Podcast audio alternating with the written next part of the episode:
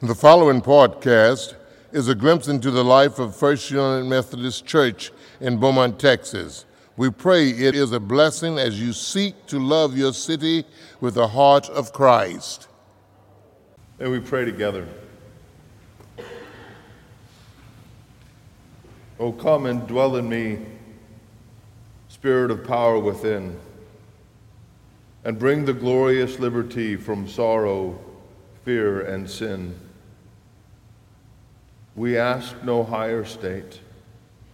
Indulge us but in this, and soon or later then translate to thine eternal bliss. Amen. What is the best good news that you've shared today? All the time. God is faithful. You remember that? What's the best good news you've shared today? All the time. All the time. God is faithful. Anybody can start it and everybody can share it. Amen? I'm I'm having deja vu all over again. I, does it seem like I've preached this before? Maybe? I haven't because I changed a word. I changed heard to shared. Snuck that one in on you, didn't I? And it matters. What's the best good news that you've shared today. You see, the miracle of Pentecost is not one of hearing. Parthians and Mede, Mesopotamians and Elamites and Cretans and Arabs of all kinds. It wasn't one of hearing that somehow, as the Galileans spoke of God's powerful work in Jesus Christ, that, that, that it was translated like it is at the United Nations meetings. When one speaker speaks and then translators from every nation hear and interpret so that everyone with their earphones on can hear. The miracle of Pentecost is precisely the miracle of proclamation that Galileans spoke in languages that they did not know, so that people with whom they shared a faith practice could hear and understand the good news of Jesus Christ in their time. So I ask you again what is the best good news that you have shared today? All the time. God is faithful. The Holy Spirit poured out upon the apostles and upon the people on the day of Pentecost is the power that allowed, that encouraged, that equipped, that actually forced the good news of Jesus Christ to go public. You remember, they were gathered after the resurrection, before the appearances of Jesus they were gathered in fear, in private, in the upper room, behind locked doors. And Jesus stood among them and said, Peace be with you. I mean, what if, what if we just stopped right there and received that from Christ in this moment? Those very words, that very sense of being, what Paul called the peace that surpasses our understanding, peace be with you. I, I, I, I, I, I don't know if, if you need to hear those words today, but I need to hear those words today. Peace. Peace. Peace be with you. As we read through the book of Romans, we read in the eighth chapter and in the verses about the 20s.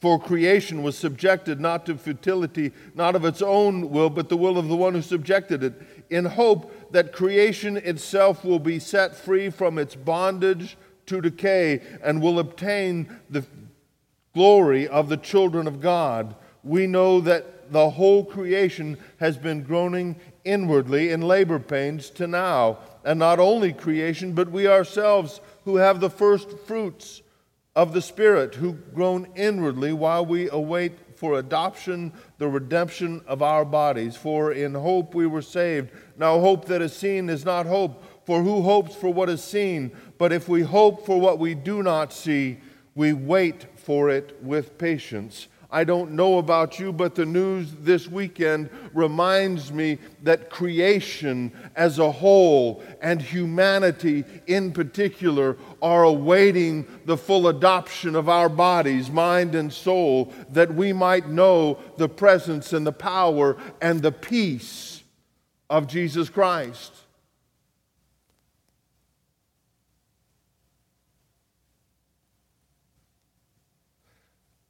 And God invites us to share that good news.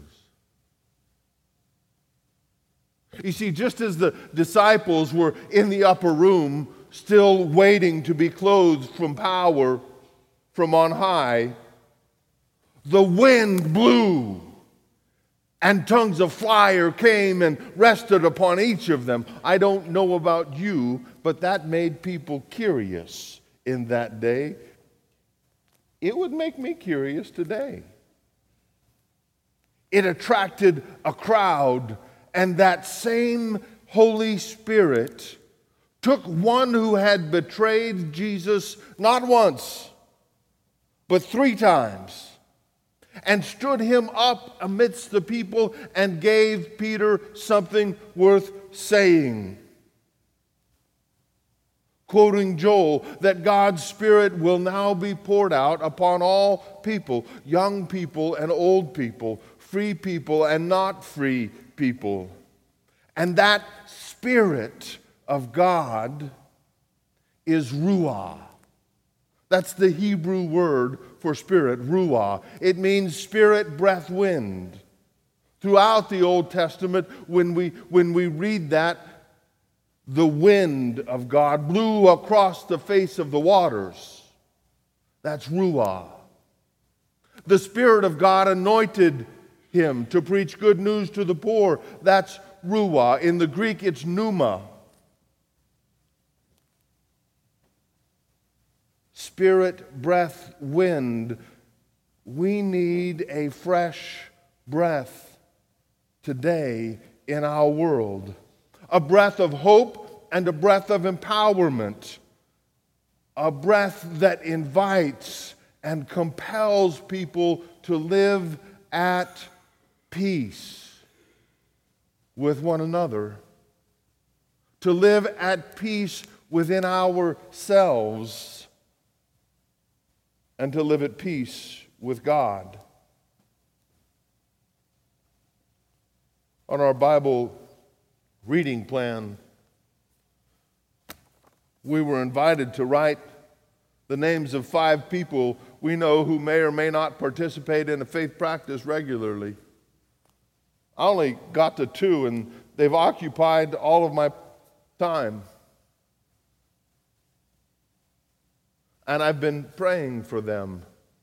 And I've been looking for the ways that God is leading me to reach out to them. You see, in John's gospel, in, in, in, the, in the first chapter, in the prologue, as Eugene Peterson translates the word, it says, The word became flesh and blood and moved into the neighborhood. Generous inside and out, true from start to finish. And, and I'm compelled to ask, how are we moving into these people's neighborhood? True and generous from start to finish? How, how are we reaching out to the, the people that we know in our own neighborhoods? It's beautiful how God works things out. As late as last night or early this morning, and I woke up and I, I read this in Romans chapter 10.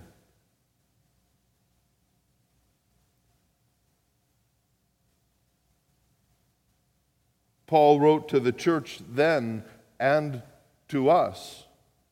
But what does it say? The word is near you, on your lips and in your heart. That is the word of faith that we proclaim because if you confess with your lips that Jesus is Lord and believe with your heart that God is raised from the dead, you will be saved. For one believes with the heart and is so justified, and one confesses with the mouth and is so saved.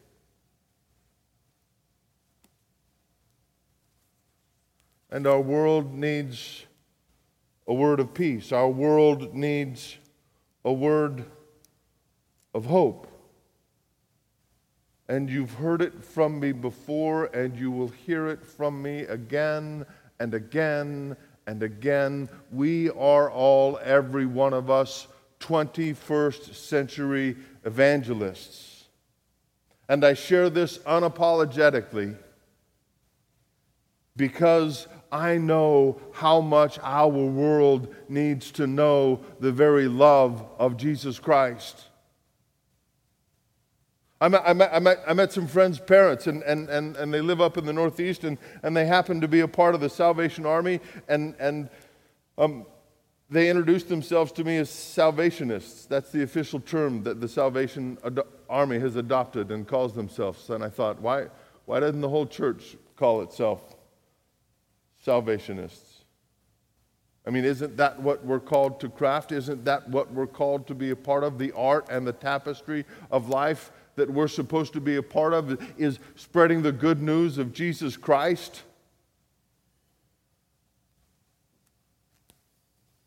I get overwhelmed sometimes by the news. And then we come to church and we pray. We pray songs like this Blow, wind of God, with wisdom blow until our minds are free from mists of error clouds of doubt which blind our eyes to thee. Burn winged fire, inspire our lips with flaming love and zeal to preach to all thy great good news, God's glorious commonweal. Can, can we talk? I mean, as friends, as brothers and sisters, we, we've been together for almost a year now, and it looks like we're stuck with each other for some time to come. That's a good thing. God has placed within us the desire to grow God's kingdom, the desire to build up God's people, the desire to share God's love with people who have not ever known love at all. Not just God's love, but any love. Who have only known hate and unrest and discordant lives. God has placed that desire. We don't always realize it. But when, when God dreams and I happen to catch it, when God dreams and we all get caught by the Spirit,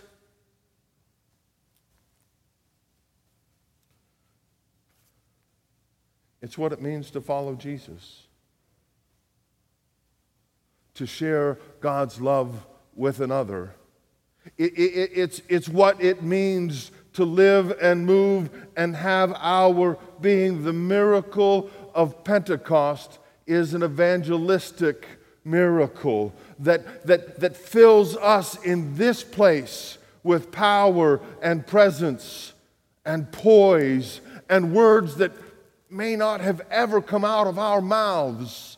and sends us into the world to be burning with love for God's people. To be burning with love for God's people in Santa Fe, Texas, where they grieve the loss of their young ones because of violence. Burning with love for Beaumont, Texas, where so many people have not yet known love. Burning for love for people in every corner of our whole world. We know the best good news of God's faithfulness. We know it in our being. Have we shared it today? Will we share it with someone who's not here? With a smile? With a kind word? With an offer of assistance? With a hand to hold through the dark night? With a bright good morning? I'm so glad you were here. Or an invitation, would you come with me to the place where we are fed and made whole? What's the best good news that you've shared today? All the time. God is faithful. Shall we pray?